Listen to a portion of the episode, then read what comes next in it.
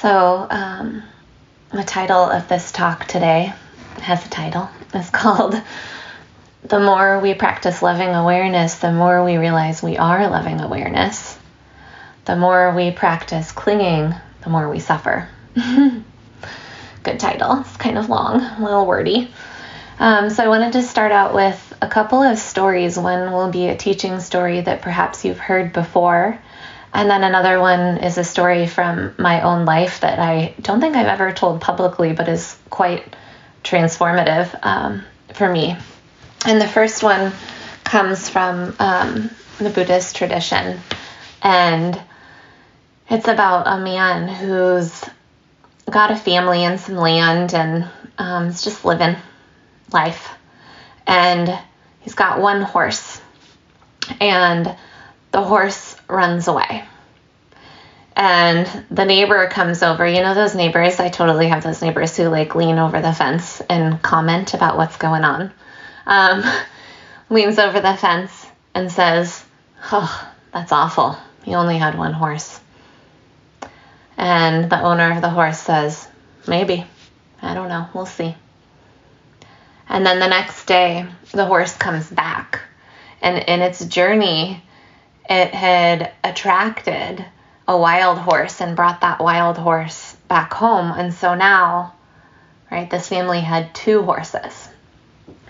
And the neighbor leans over the fence and says, "Oh, what kismet. What? That's so wonderful." I'm sure that's exactly what the neighbor said.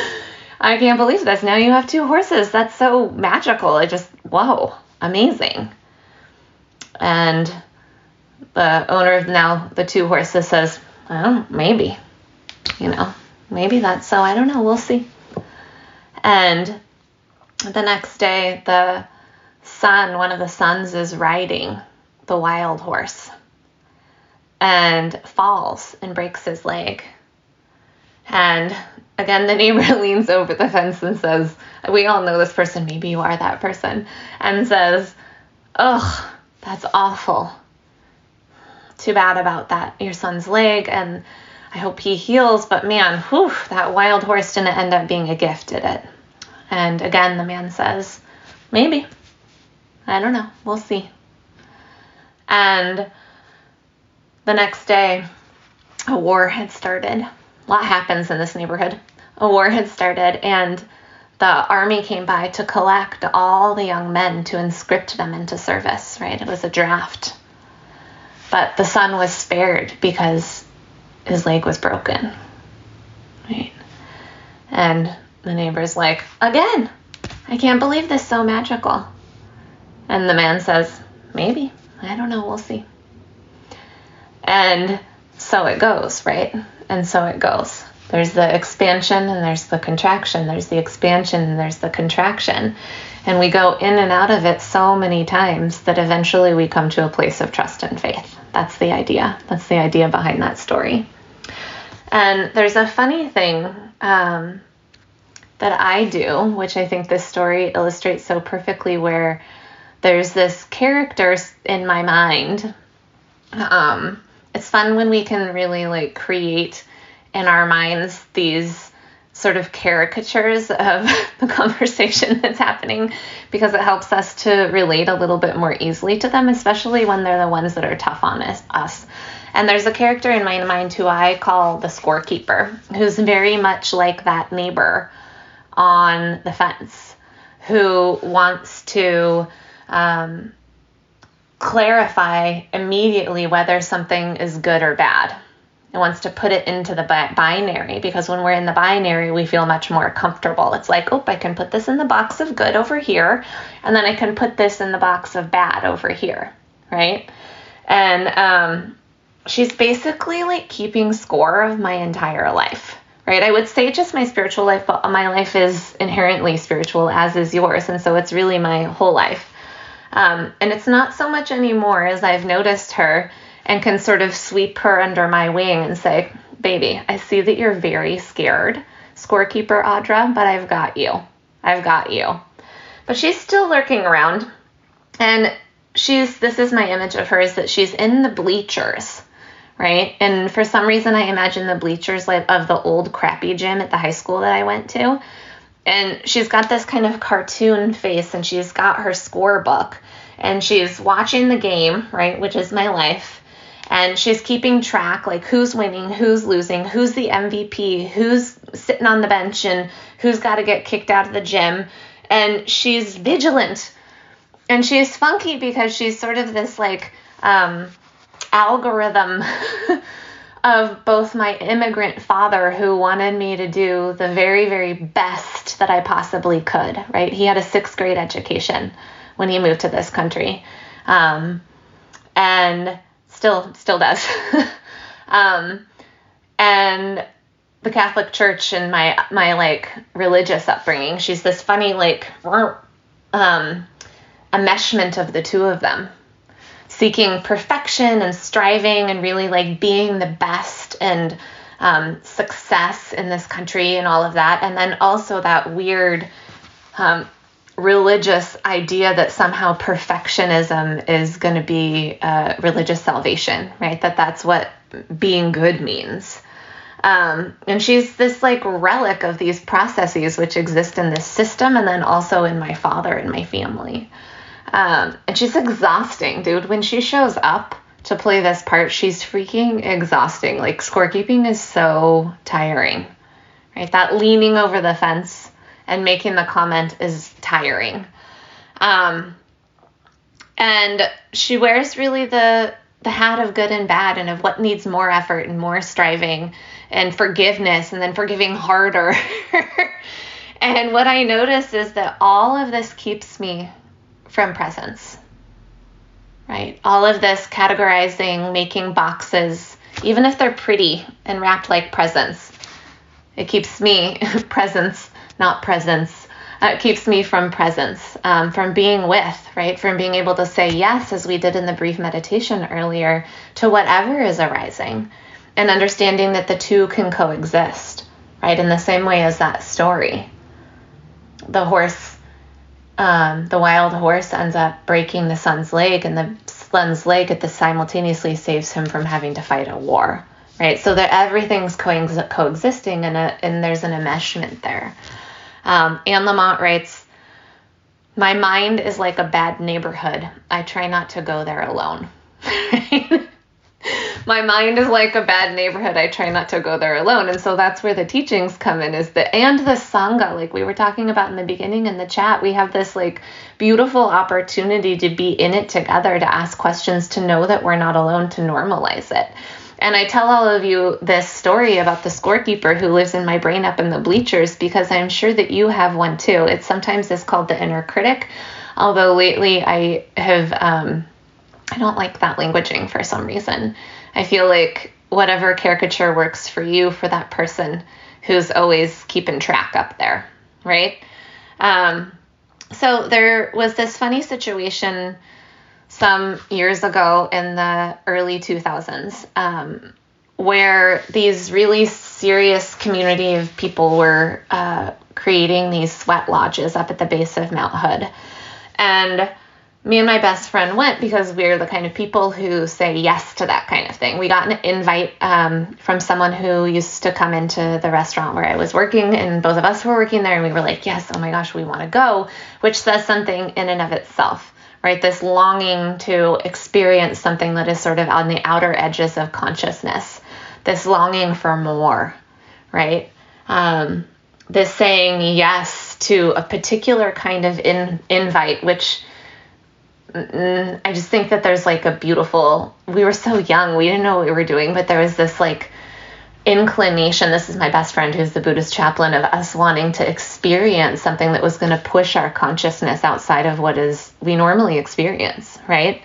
And so we go, and as run by First Nations people, but once a month they allowed other folks to come in, and it's just sort of like outreach to the broader circle. And my friend and I went, and the requirement was that you arrive hours and hours early, because you had to help build the fire that was going to heat the stones that would eventually be used in the sweat.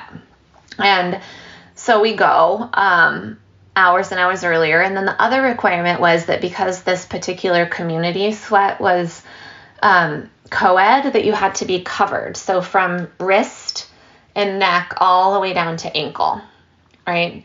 So your hands and your feet were exposed and your face was exposed, but that was it. The rest of you had to be covered. Those were the rules. And you also had to bring a change of clothes, and then we had a potluck afterwards, which was wonderful. And the team, so we arrived, and everyone's like a little bit nervous because most of us coming to this community sweat had not done it before, right?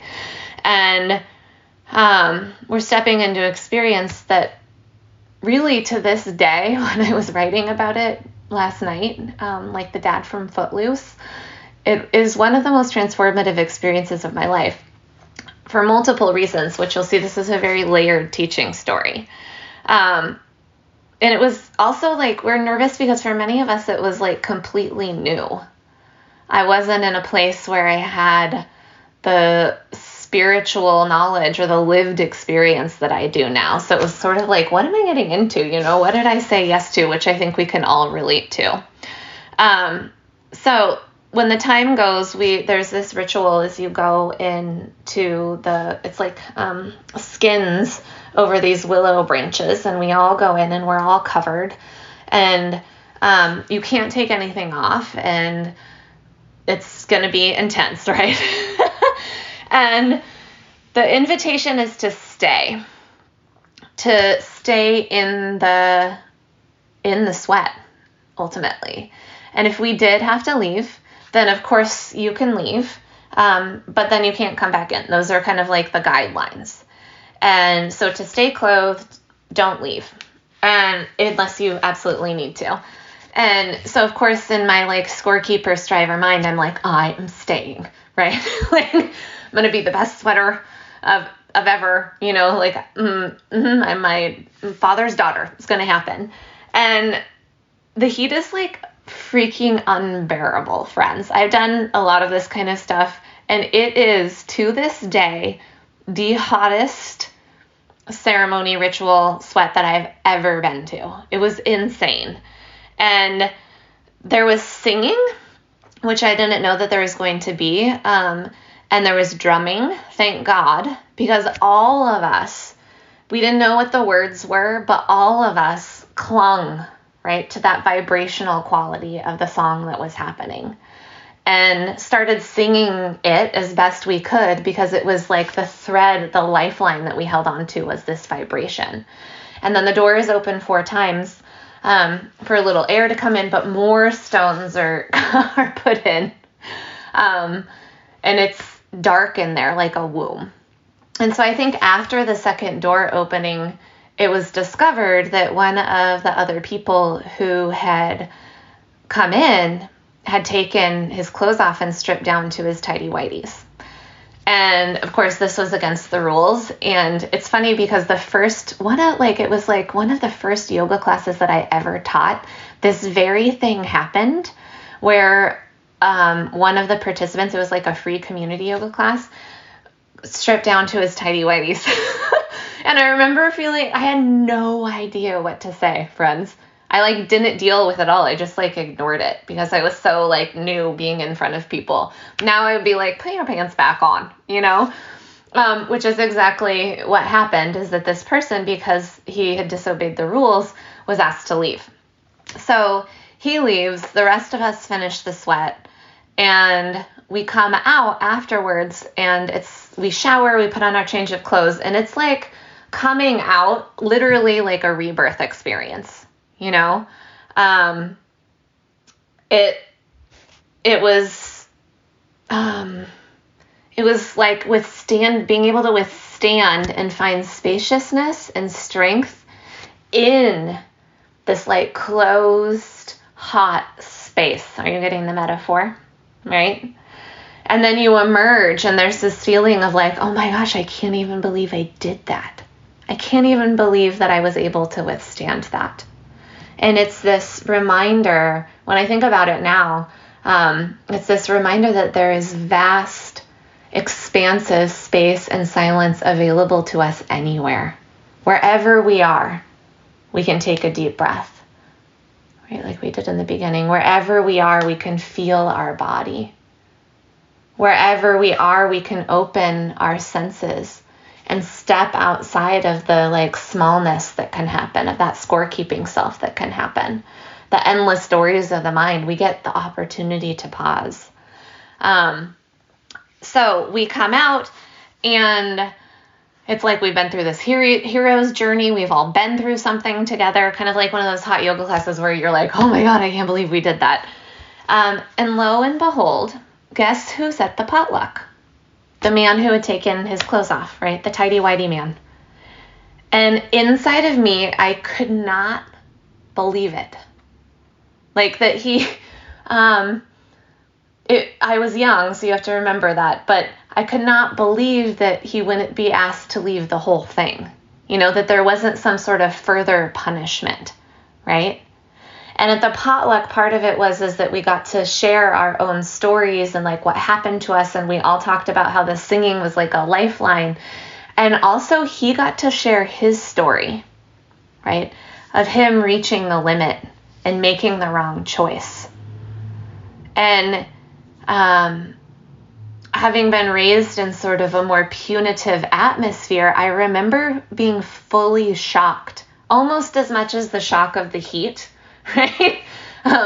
But being fully shocked that there was room and space for this person's story too, right? That there wasn't that acting and being in the binary, that there was no scorekeeper, that there was no clinging to good and bad, that there was room for everyone's story, even if it went bad, you know, in the sweat. And that he was held accountable, but he wasn't pushed away.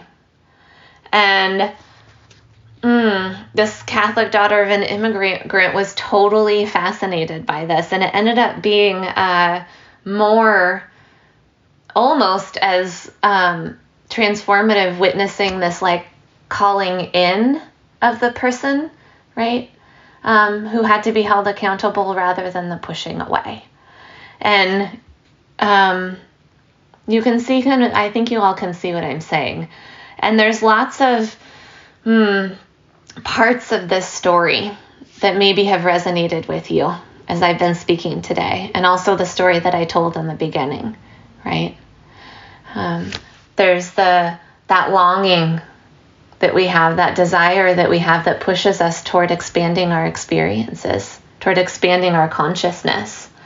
And then there's the withstanding the heat, the room for making mistakes and still being called back in, the accountability piece, right? And there's probably some piece of you that was also stirred by the idea that vibration can be a lifeline, that the singing can be a lifeline. So there's lots here, and I think that the interesting question is to notice what resonated in your body today. And I'm tempted to wrap it up in a neat bow, but I think going back to what we started with, which is we go in and out, right? We go in and out so many times in our lives where we make mistakes or there's tightness in our body or pain and suffering. And then there's the spaciousness, right, of the man who owned the horses who's like, maybe, we'll see. And in the going in and out, enough times we begin to notice that we have a deeper trust and a deeper faith, right, in the loving awareness that is available to us in any moment, even in the tight, constricted places, even in the hot places. And so I'm going to end on a poem because I think that sometimes poetry can describe the things that we are difficult for us to say in other ways. And this is a beautiful one. It's Rumi, called The Wax. And Rumi writes, "When I see you and how you are, I close my eyes to the other. For your Solomon's seal, I become wax throughout my body. I wait to be light. I give up opinions on all matters. I become the reed flute for your breath. You were inside my hand. I kept reaching around for something. I was inside your hand, but I kept asking questions of those who knew very little. I must have been incredibly simple or drunk or insane to sneak into my own house and steal money, to climb over my fence and take my own vegetables. But no more. I have gotten free of that ignorant fist that was pinching and twisting my secret self. The universe and the light of the stars come through me.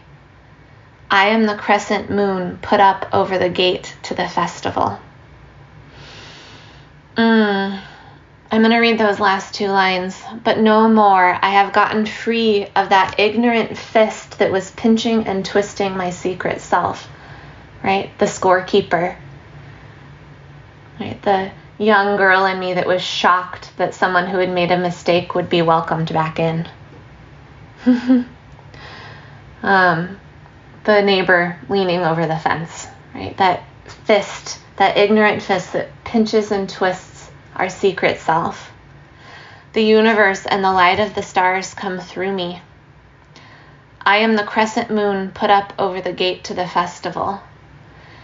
Anytime we have the moon imagery, right, in a poem or I think in literature as well, that there is this acknowledgement that though we may only see the crescent, that there is a wholeness that lurks behind it that is always there, right? Vastness, spaciousness.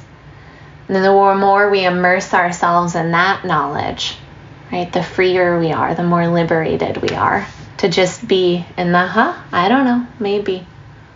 Okay, my loves. I'm going to pop back in. If you have questions, please let me know.